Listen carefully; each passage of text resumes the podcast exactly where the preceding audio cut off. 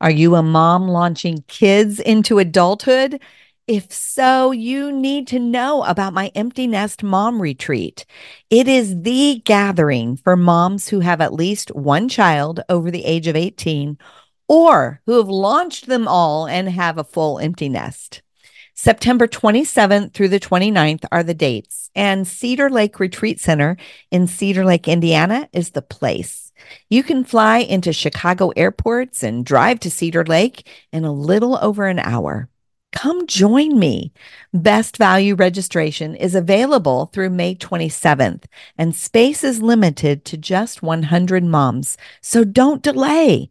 Check out jillsavage.org slash retreat to register today. And in that embarrassment, it's all about punishment and it's all about, you know, how it's made you feel. And then we become an ineffective leader to our kids in those moments. Welcome to the No More Perfect podcast, where we talk about the messy, less than perfect, but real stuff of life. My name's Jill Savage, and I'll be your host. I'm so glad you're here. Well, hello, friends. Welcome back to the No More Perfect podcast. So, have you ever met someone and just found yourself talking, talking, talking, talking, and you could talk for hours and you realize, wow, if we spent any amount of time together, we would be incredible friends. Or if we lived near each other, we would be such great friends. Well, that's what I experienced in a conversation that I had with Maggie Graham. Maggie was doing a online event for homeschool moms and she asked if she could interview me for that event. And I did homeschool off and on uh, when my kids were at home. And so I, I said, yes, I uh, would be happy to do that. And we just ended up talking about so many things outside of homeschooling. I mean, just motherhood, parenthood, um, relationship with our kids, learning to let go, uh, just so many uh, valuable topics that we covered in that conversation that it applied to way more than homeschool moms. So after her event was over, I reached out to her and I said, Hey, Maggie, our conversation was electric. It was so good. I would love to share it with more moms. Would you be open to allowing me to share the recording with more moms and, and to share it with my audience? And she said, absolutely. So I'm so grateful that Maggie said yes and that you get to be part of this conversation. So Maggie is a encourager. She is a cheerleader of moms. Uh, make sure that you check out the show notes so you can learn more about her. I'll have a link to her website um, there as well. Um, but our conversation was so good for moms in all seasons of life. If you're a mom, I believe you will absolutely find this conversation helpful. I hope you enjoy it. Hello and welcome to Equip to Homeschool. I am so excited that you have joined us here today, and you are going to be excited too because we have an amazing guest with us. Jill Savage is here, and we are going to be talking about how to break up with perfect. And I don't know if you're like me, but the idea of trying to do it all and be enough and feel like um, you're on a constant like uphill grind sometimes as a homeschooler because we have so many different influences pushing in on us. I know that I want to do it right. And, you know, whether you have one child or 11 like me or, you know, whatever, you, you're going to feel like you're not sure like you're insecure about whether you're doing enough or if you're doing the right things and if everything is um, you know, going to turn out okay. And so I've reached out to Jill, and she is going to share with us some amazing wisdom. She has been in the field of encouraging moms for decades, and I'm one of those women who've been encouraged by her her ministry, and for um, for years have just loved so many of the nuggets of wisdom I've received from her. So thank you so much, Jill, for being with us today. Of course, so glad to be here. Yeah, I would love it if you would just share with our audience, those of you you know who may not know you. Can you tell us a little bit about yourself and kind of your journey on what has led you to be such a wonderful minister for moms? Well, sure. You know, I am um well, let's see. I live in Normal, Illinois. And so I've honestly made my life all about helping women understand what is normal in motherhood, what is normal in marriage, what is normal in life and um, I, I really i love that because I, I think that oftentimes we get skewed pictures in our head of what is normal or we feel so isolated and alone and we're just sure we're the only one. So um, i launched a ministry uh, about 27 years ago called hearts at home and that existed um, uh, through 2017. And it was um, through that ministry, um, which we primarily did conferences for moms.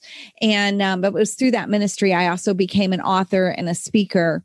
And um, I absolutely love um, just being able to bring hope and help uh, to those that need it. So, um, my books started with Professionalizing Motherhood, which is a book for stay at home moms.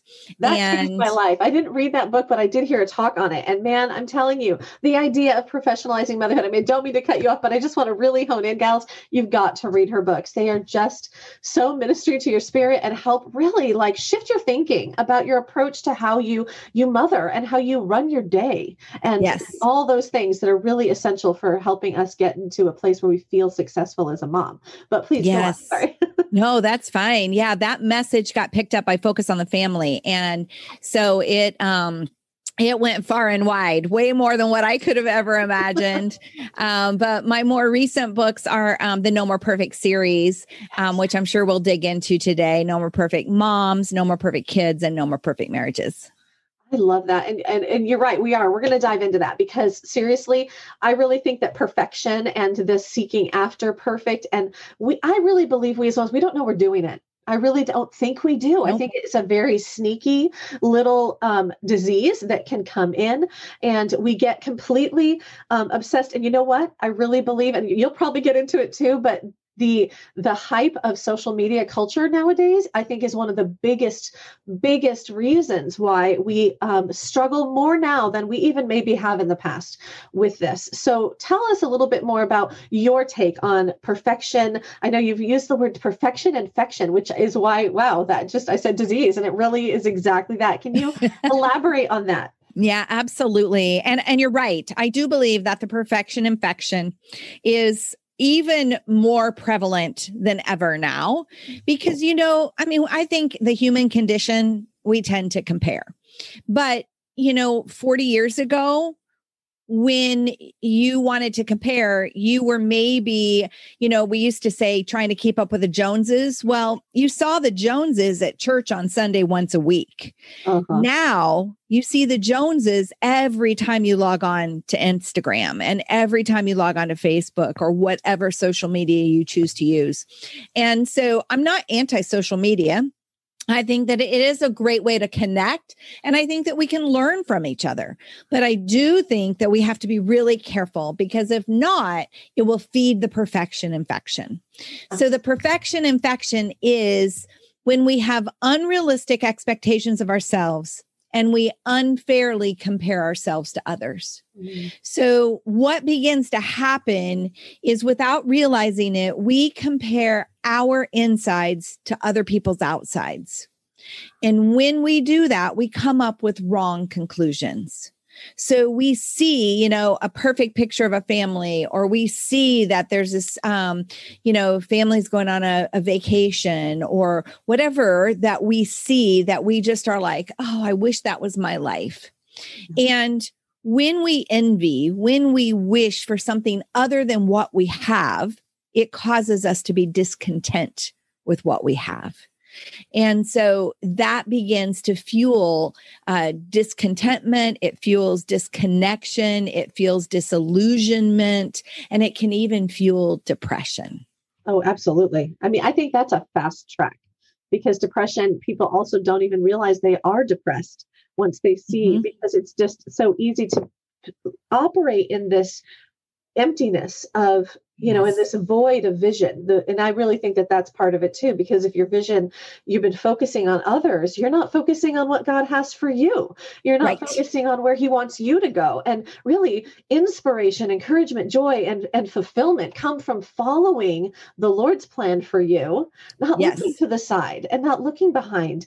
And it's really that keeping up the Joneses also, like you said, of, of, that, you know, grass is always greener. Well, we used to see the neighbor's yard, like you said, and and we, you know, maybe we saw them on Sunday and wouldn't have been great if you saw a kid with their hair not combed, you know. But now right. like, we we we go and see at social media and we get to put forth the image we want people to see and yes. not what's really, really going on.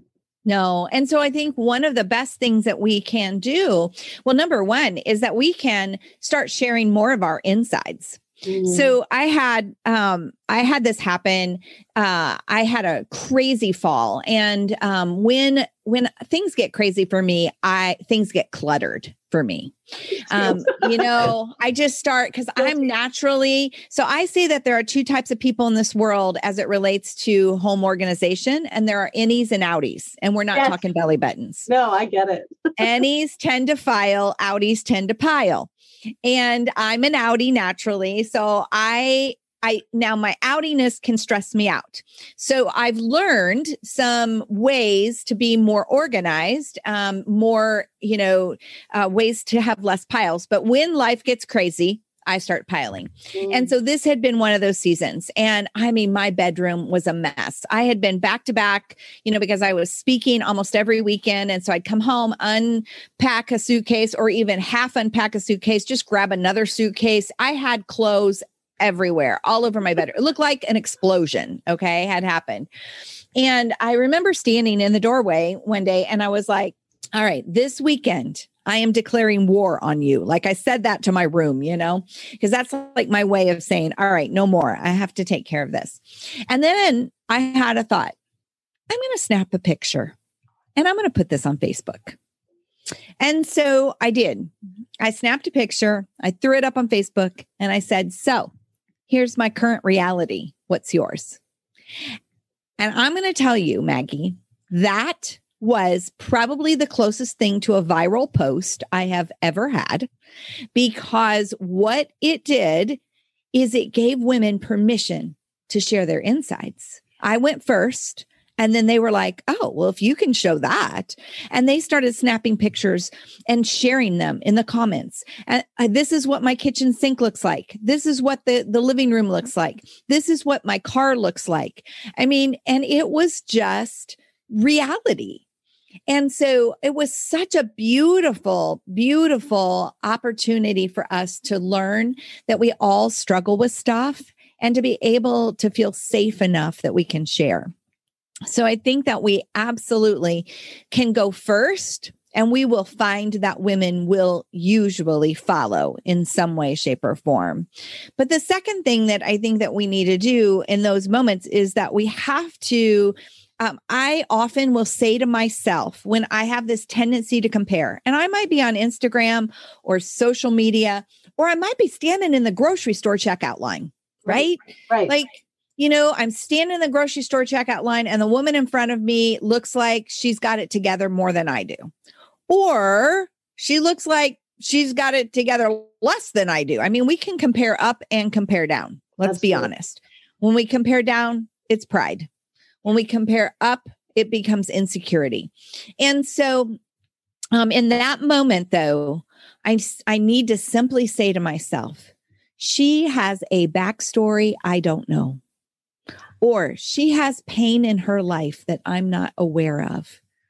And in that moment, when we can say that to ourselves, like I said, whether we're scrolling social media or we're standing in the grocery store line or we're in the the the church lobby and we keep seeing this woman week after week that we don't know, but we feel like she looks like she's got it together more than we do. And in that moment, when we can say she has a backstory I don't know, or she has pain in her life, what it does is it pulls us back from the ledge of comparison and it plants us on the firm foundation of reality and it takes away that that um, pull of comparing Yeah, I agree. I think it can and it it helps wash the mystique. It's basically, you know, I'm a real person and every person out there is a real person.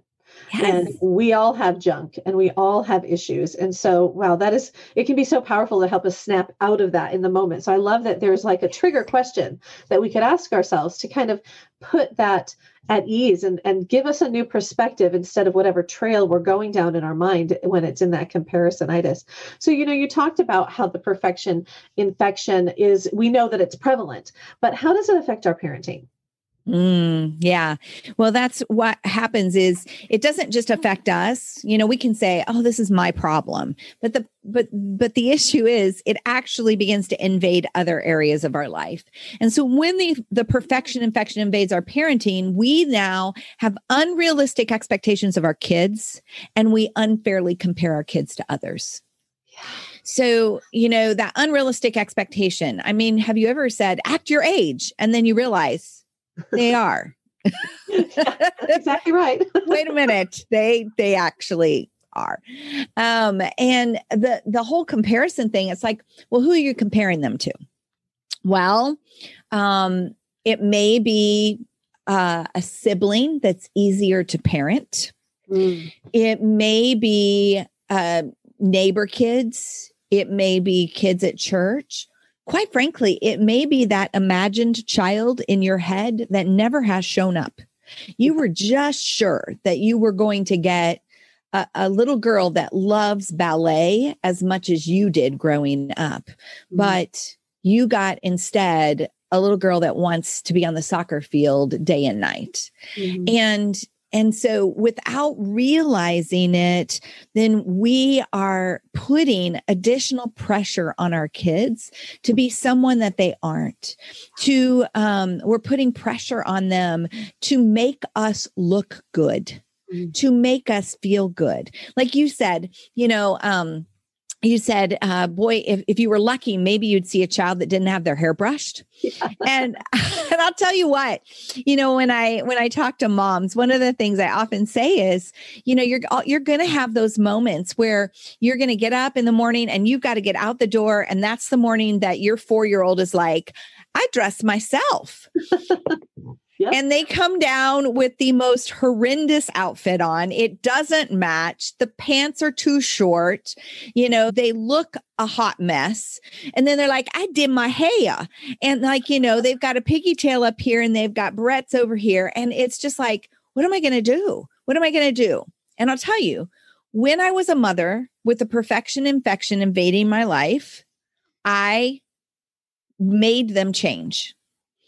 But as I began to kick the perfection infection out of my life, I looked at them and went, Hey, we got to go somewhere. Let's go. And I put them in the car and yeah. we went to Target looking just like that. And, and I'll tell you what, probably my biggest joy in that moment was that some other mom would see that and be able to go, Oh, I'm glad I'm not the only one. right, right. I love that. I love that. And you want to make a you want to make sure you take a picture that day because you'll need that for their um, wedding reception someday. Yeah, yeah, that or their sweet sixteen, right? Like there you go. No, you know, I love that, and it's so true. Like you can walk around and have your kids show their expression, and you have so many ways you can handle that moment. You can either embrace and be like, "You look like a million bucks," you know, or you know, and if and there's probably the pendulum swing all the way from, "Do you need me to help you with that? Would you yes. like a little help?" You know, as opposed to, "Oh my word, change now!" Like we're not leaving yes. like that. There's like well, and I think Yes, you're exactly right. There are so many life giving ways we can learn to respond to that. But probably more than anything, it starts also with us realizing that our child's appearance doesn't define us. That's right. Our God defines us. Exactly. And he, he is the same yesterday, today, and tomorrow. He is not our our child's appearance our child's behaviors are going to change yesterday today and tomorrow. So we have got to stand on that firm foundation that will not change. And when we do we we provide freedom for our kids to be themselves and to and to grow and learn and and discover this world in a messy way but we recognize that that doesn't define us. You know, I think we talk a lot about this, and I don't know though how much is getting in, right? That we really take the time to really process that because, and what a gift it is to our family, to our children, to ourselves when we really wrestle with asking the Lord to show us how am I doing that? I think we can walk on autopilot and we can be functioning throughout our days and assume that we're doing fine. Oh no, no, I know my identity is in Christ, you know. But we say that. But do are we living it? Are we really allowing him to be the definer? Or are we when we go out do we sense you know i think we just need a few little tips and t- you know tricks to help us identify that emotional well up within inside us. When that happens when the thought hits us like a little wave crashing over us and we start to see our identity shrink into um, sometimes pride, but also into that insecurity of feeling like, oh, like, gosh, I think that's the doing enough feeling.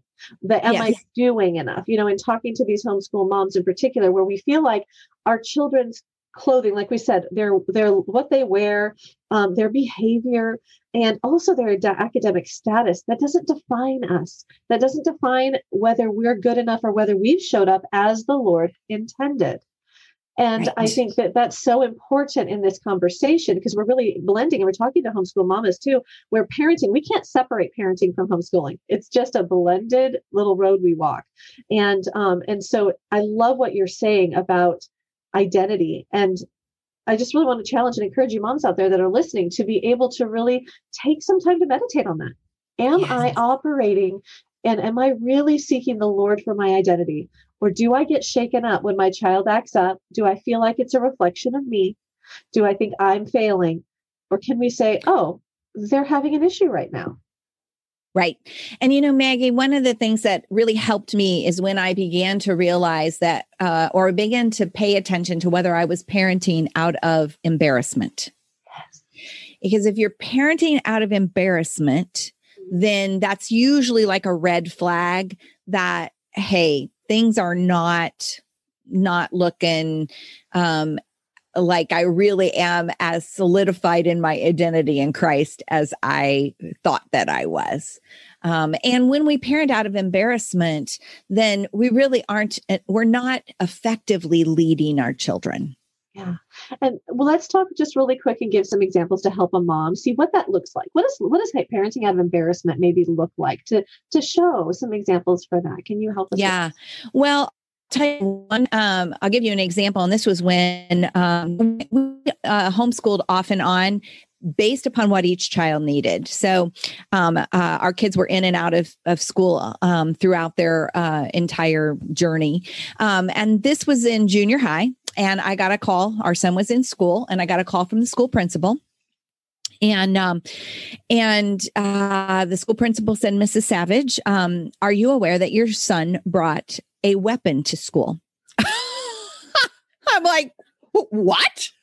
He says, "Yes, he brought a pocket knife to school." Ah, okay, I know which kid this is.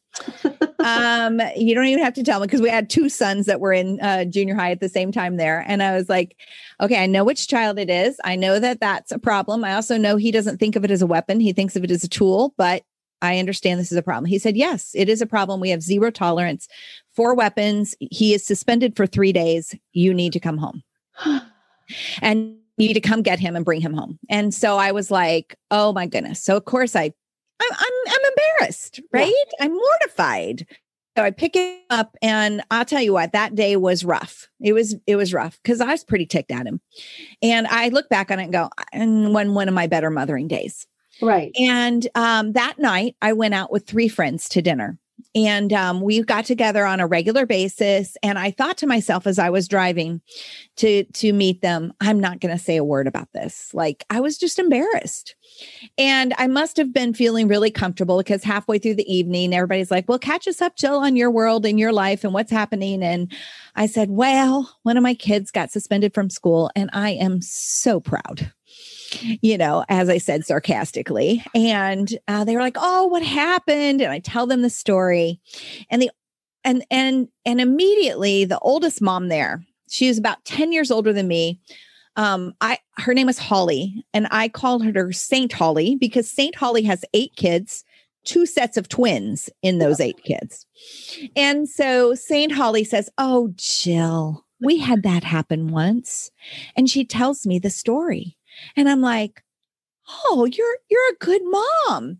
And you had that happen once. And all of a sudden, I'm feeling less alone and I'm feeling less embarrassed. And then there was Mary, and Mary, who's a peer of mine, same age, kids around the same age. And she says, Oh, Jill, we had that happen last semester. And she tells me a story. And I'm like, What? and and then there was poor little Julie who's sitting over here. She's a mother of toddlers. Her eyes are as big as baseballs, and she's like, "What am I getting myself into?" Real life, right? Exactly. Now I'll tell you what. I went home that night with a different perspective, and I went home, and the remaining two days of his uh, being suspended, his suspension, I led him much better because I was now mothering him and leading him not out of embarrassment. I was leading him out because I I had gotten my head on straight and it it made such a difference. So I think that hopefully that's an example yeah. of that moment where you just get terribly embarrassed and in that embarrassment it's all about punishment and it's all about you know how it's made you feel and then we become an ineffective leader to our kids in those moments. Absolutely. I love what you just said right there about how we make it about how it made us feel. That is such a great red flag. Am I making this about me in any way? Because when we are, when we're making it about us, and also we can manipulate our kids in a horrible way in that state.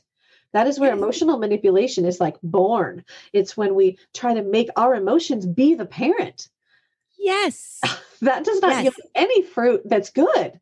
No, it doesn't. It doesn't. And it's, and it's also, it begins, honestly, it begins to plant seeds of resentment in our children towards us, right. which is yeah. not what we want. No. And as they get older, they get wise. They get very wise to that. I think, especially our boys, as they grow to, you know, we just add that discernment level and they just go, I'm not going there with you. You know, they're just like, you know, you, and, and, and really nobody likes to be guilted. Nobody likes yeah. to be guilted. And that is not, God He doesn't do that. That is not his example for us, right? His no. kindness is what leads us to repentance.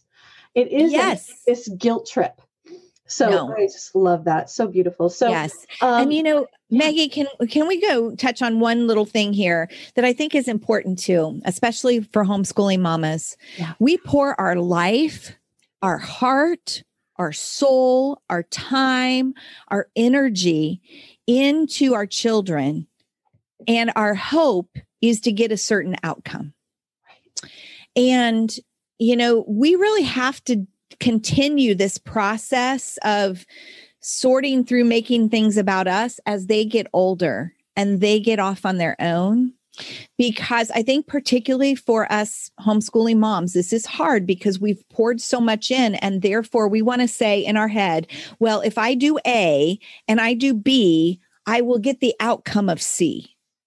And the truth is, if you do A and you do B, you will increase the likelihood of the outcome of C, but it might not no. end up there, especially right away.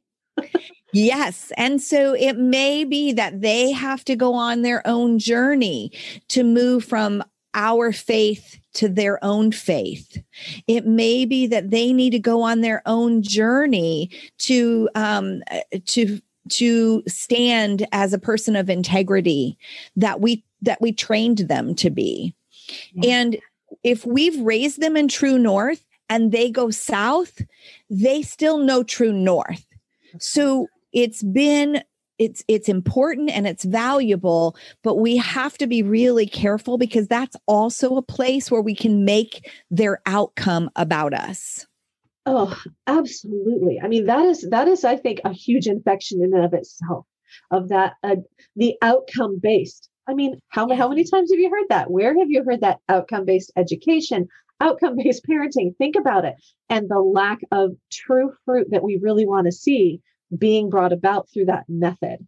And yes. so, I think that you said something. I would even go just a tiny further in that I would say that not only might they need to go through their own journey, they must go through their mm-hmm. own journey yes. to own their faith to own their their desire of what do they want to do for their life. So this could be as mm-hmm. simple as their choices for what they want to do. But through my experience as well i've graduated six already and i'm still raising five. And so the lord has allowed me to learn through that like fire of going how quickly maggie are you going to step into the state of surrender yes. How yes. quickly are you going to embrace surrender and trust that you have followed Christ's mandate and lead in your life as you've homeschooled and like you said we pour our souls into our children and and then lift them high and give them the freedom to choose. That's what jesus did for us.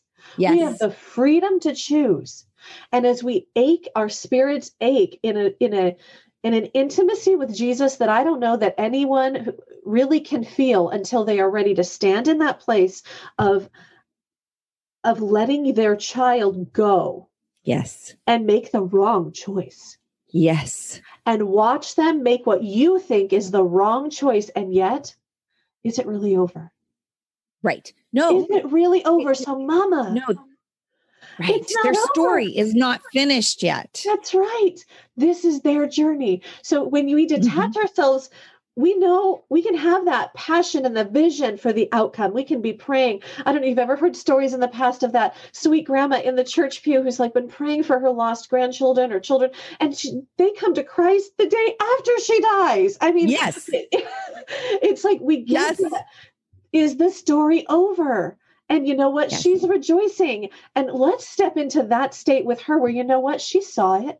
She knew mm-hmm. they would come. She knew they would return to Christ because that's what faith does. It it grabs and it brings in what they know we can't see right now. That's yes. what faith is. Yes. So I just love like the idea that we need to really step into that place of surrender and allowing the Lord to guide and let our children do whatever they need to do to get there. Now, does that mm-hmm. mean that we're permissive in our parenting? No, that has nothing to do with no. it. This is a mm-hmm. spiritual like standing. Yes. And, and this is recognizing, especially when they are out, like you said, you've launched six and, and I've launched five. And so I'm able to look at that. And, you know, some of my five, they were all raised in a strong Christian home, but they are not all walking with Jesus right now. And so my husband and I are on our knees for them. Um, and we maintain relationship with them, even though we don't agree with some of their choices, because we know their journeys not over yet. That's right. And and what a beautiful example and a relationship we get to develop to show the love and the acceptance and the openness to process it with them. I mean, yes. when we went through one of our hardest times um, with one of my older teens, especially of the teen boys, was watching him make choices that I was not okay with and we were not mm-hmm. okay with. And um, you know, we still, it's interesting, you know, you, you think you've done things right, you know, and then you hit this point where you go, gosh, I never would have thought that I would be going through this, right? But yes. what was so humbling and beautiful is to go, just like your story with being, you know, having that um that child be sent home from school. It's like far be it from us to think it wouldn't. Yes. I yes. think we really need to stop thinking that we're going to avoid our children doing what they need to do. See, I had made it for a moment about me, but when I really switched it and went, oh Lord, he needs to do what he needs to do. So, how can I serve him in this moment? I get to stand yes. for him and believe that I know who he really is, even though they're searching for their identity. We know who they are. Yes. And so we get to hold that and actually hold that mirror up to them to go see who you are. So whenever I hugged him and I saw him, I mean, I would cry. The one kid who's doing something, it's amazing. He was the comforter. Like I would be able to sit and literally I'd cry and I'd go, honey, I just, I guess I was so full. Here's one of the things I said. I'm crying in one room and he just caught me one day and he literally cuddled with me. How weird is this? I'm, he's cuddling with me as I'm bawling over his spirit.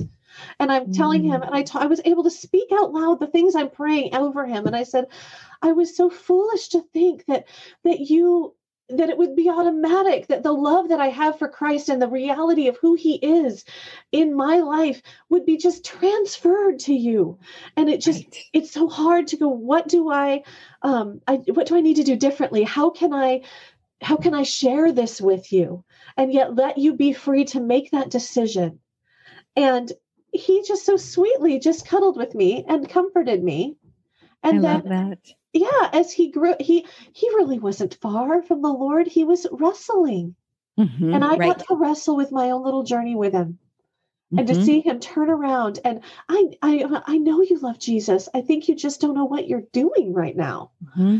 And he did. He he and and so he's a sweet daddy of three babies right now like he is an amazing man who loves jesus love and loves the lord and it's like it wasn't that long but to walk through that with him and go and not let pride get in the way of being that parent that thinks only good parents don't go through that that's a lie yes. from the pit of hell yes i would agree absolutely agree and when we can get that in our head then we truly are kicking the perfection infection out of our parenting.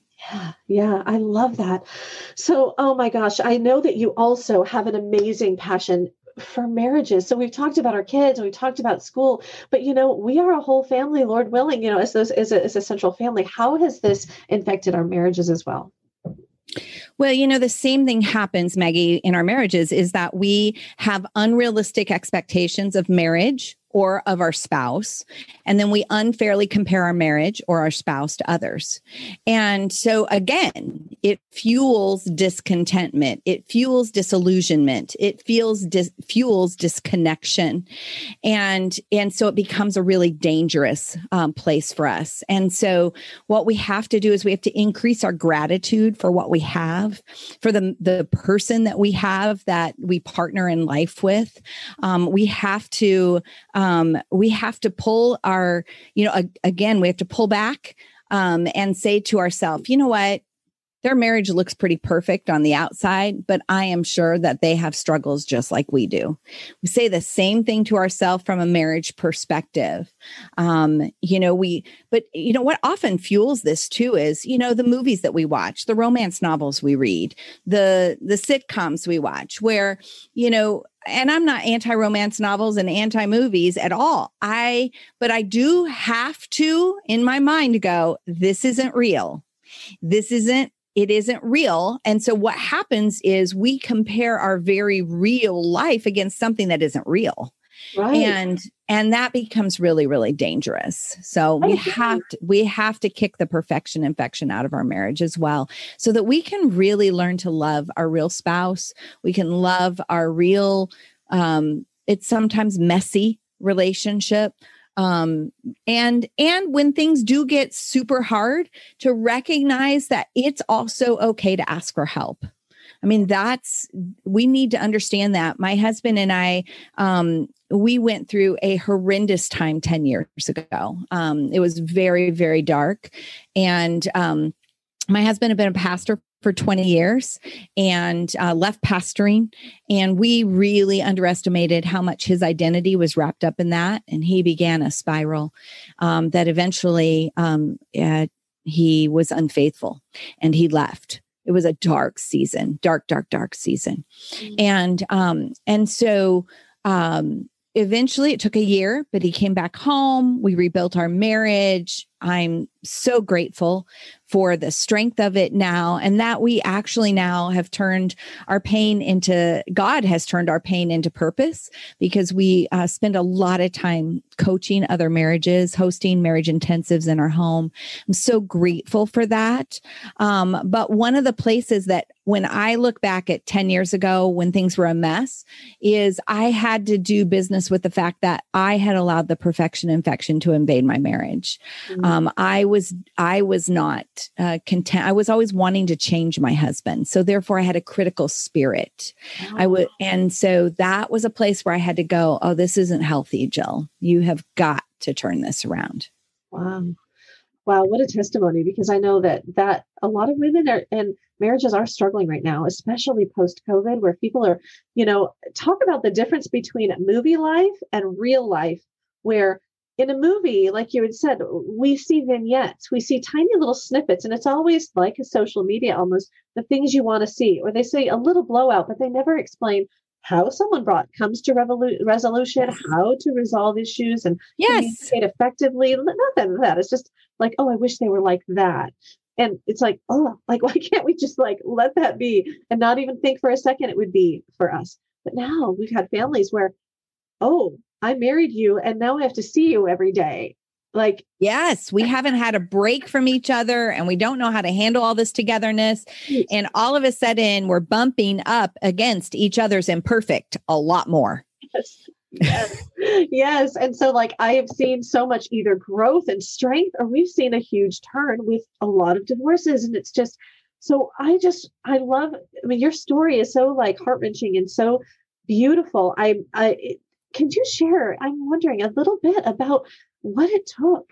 What did you have to be? What did it take for you to be in a place of forgiveness to allow that to be restored? I mean, many people at that situation go, "Oh, nope, it's totally you're right. You have every des- every right to to divorce and never go back and all this." Why? Why? Why did you choose to Yeah. Stay? You know, that's a really good question. I will say um I mean, I was beyond heartbroken, as you can imagine. And um, I was, um, I, I felt sick to my stomach, you know, I mean, just all the emotions. But when I asked God what to do, and I mean, I begged him, Lord, I don't know what to do. You have to show me what to do. I got only one response. And um, it was the day after I discovered the infidelity. And I mean, I was laying on the floor in my living room, begging God on my face, What do you want me to do? And the only thing I got, and it wasn't like a voice from heaven, but it was this immediate thought in my mind that I knew wasn't mine. And that was, I want you to love him. And I'm going to tell you what, I got up off the floor and I looked up to heaven and I was like, you have to be kidding me. Because I don't know if you've noticed lately, Lord, but he's not real lovable right now. And God whispered back down to my heart, I don't know if you've noticed, Jill, but sometimes you aren't either. And I'm going to tell you, I experienced some conviction that day. And I was like, Lord, you're right. You love me when I'm unlovable. I don't know how to love like that. I only know how to love when somebody loves you back, and I'm not getting loved back right now. And eventually, God took me to um, Romans 12, 9 through 21. And that became my marching orders. I read it morning and night. I would take my Bible to bed with me and um, I would read it and then I would lay it on my husband's pillow, his empty pillow. And then I would get in the morning when I would wake up and open my eyes, I'd see that Bible on the pillow and I'd grab it and I read it again Romans 12, 9 through 21. And um, I just, I, the Lord took me on a journey of learning to love at a deeper level than I had ever known how to love before. And I got to the place where I was like, you know what? Whether my marriage makes it or it doesn't, I needed to learn this. I needed, I need to understand how to love well and how to love someone who's unlovable.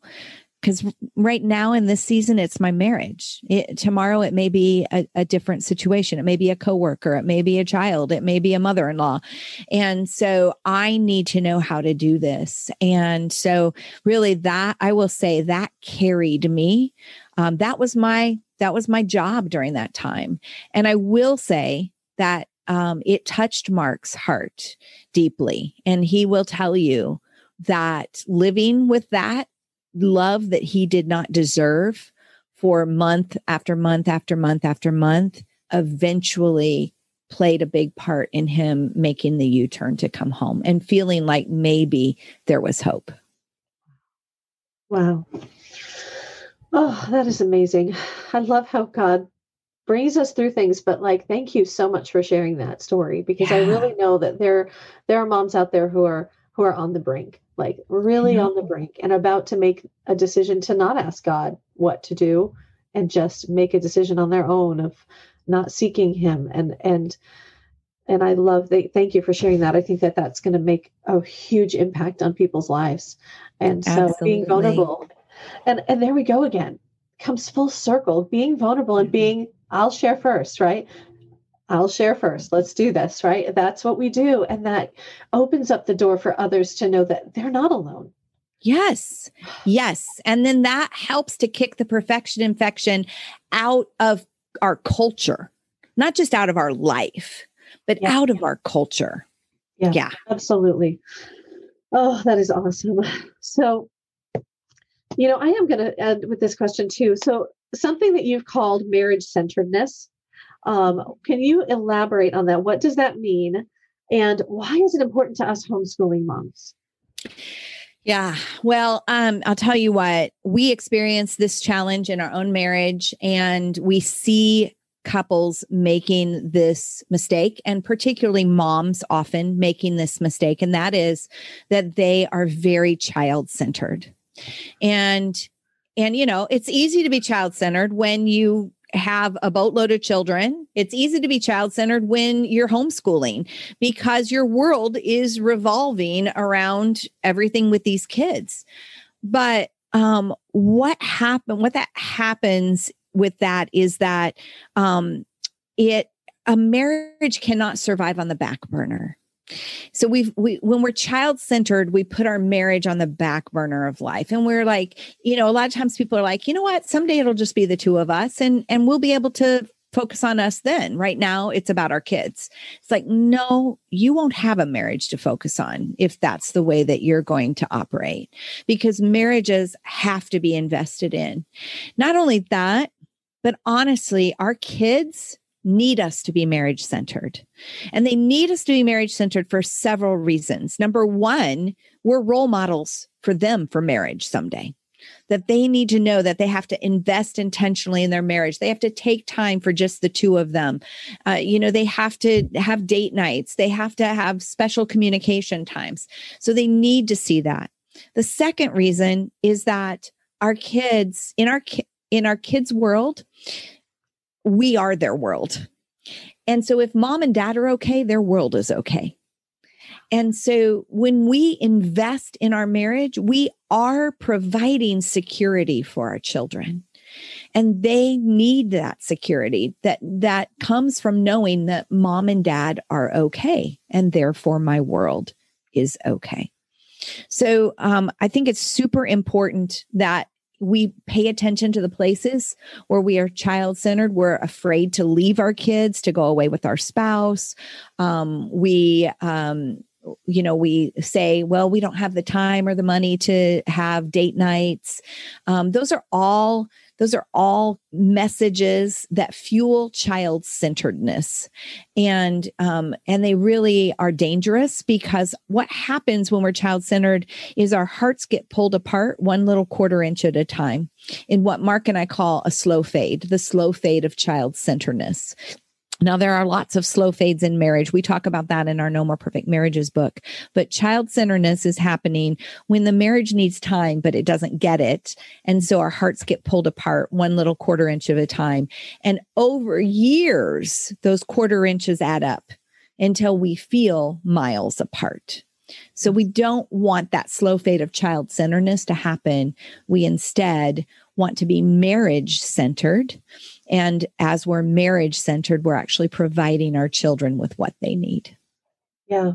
That's, I I agreed 100%. It's amazing the difference in the in the children's confidence and the children's you know ability to even learn learn at school like if if if there's strife in the home there's unsettledness in the children's spirits whether that's argument between a child and a parent but but especially when it's between mom and dad because mom carries that throughout the whole day. There's this weird independence and things are happening and there's just no unity. And so what a beautiful it's so so true and so important. And i think we need to take it seriously not just like believe it like we talked about our identity not just agree with it but actually invest in it and actually yes. like, take action like on it not let it be an idea Yes. And I would say one of the most practical things that we can do is to make an advanced decision about it.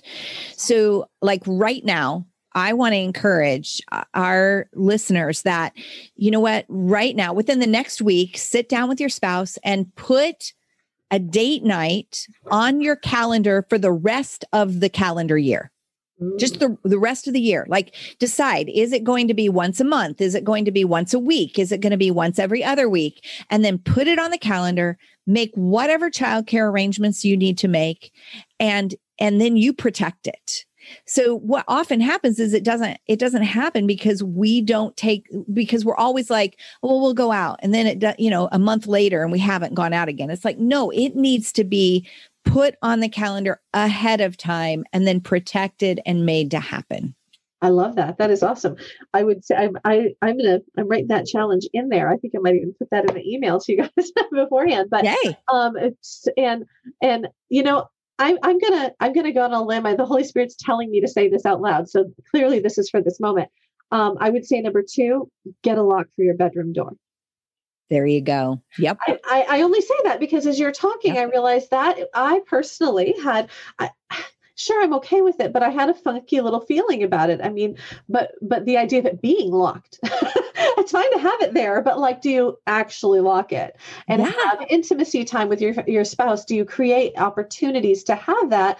Um, and and the relationship through the dating and all those things are all going to blend and bring that unity that your children are so more confident because mommy and daddy love each other. It's not they're just together. They actually love each other and they want to spend time together.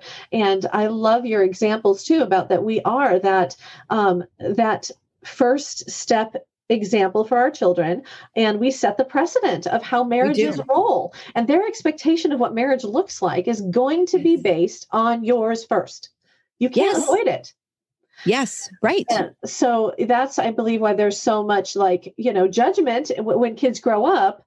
They're judging all the time. You know, that's just the way we all are, right? We look and go, well, do we mm-hmm. want it? Do we not? Do we want that? Do we want something different? And it's a lot harder to create something different than it is to create a copycat of what you saw. Yes, exactly. So, yes. Wow, I love this. What a good place to, you know, to wrap up. And I just am so appreciating your time today, Jill. You are such a blessing and you have so much wisdom and encouragement. I just I love it and I'm so thrilled that you've given us your time today. Thanks for joining me today on the No More Perfect podcast. If you haven't already, make sure you subscribe and follow so that you don't miss any future conversations. We also want you to know that we have three free ebooks for you. You can find them at jillsavage.org slash free. You can also find the show notes and links to anything we talked about over at jillsavage.org slash podcast. See you next week for another not perfect, but very important conversation about the real stuff of life.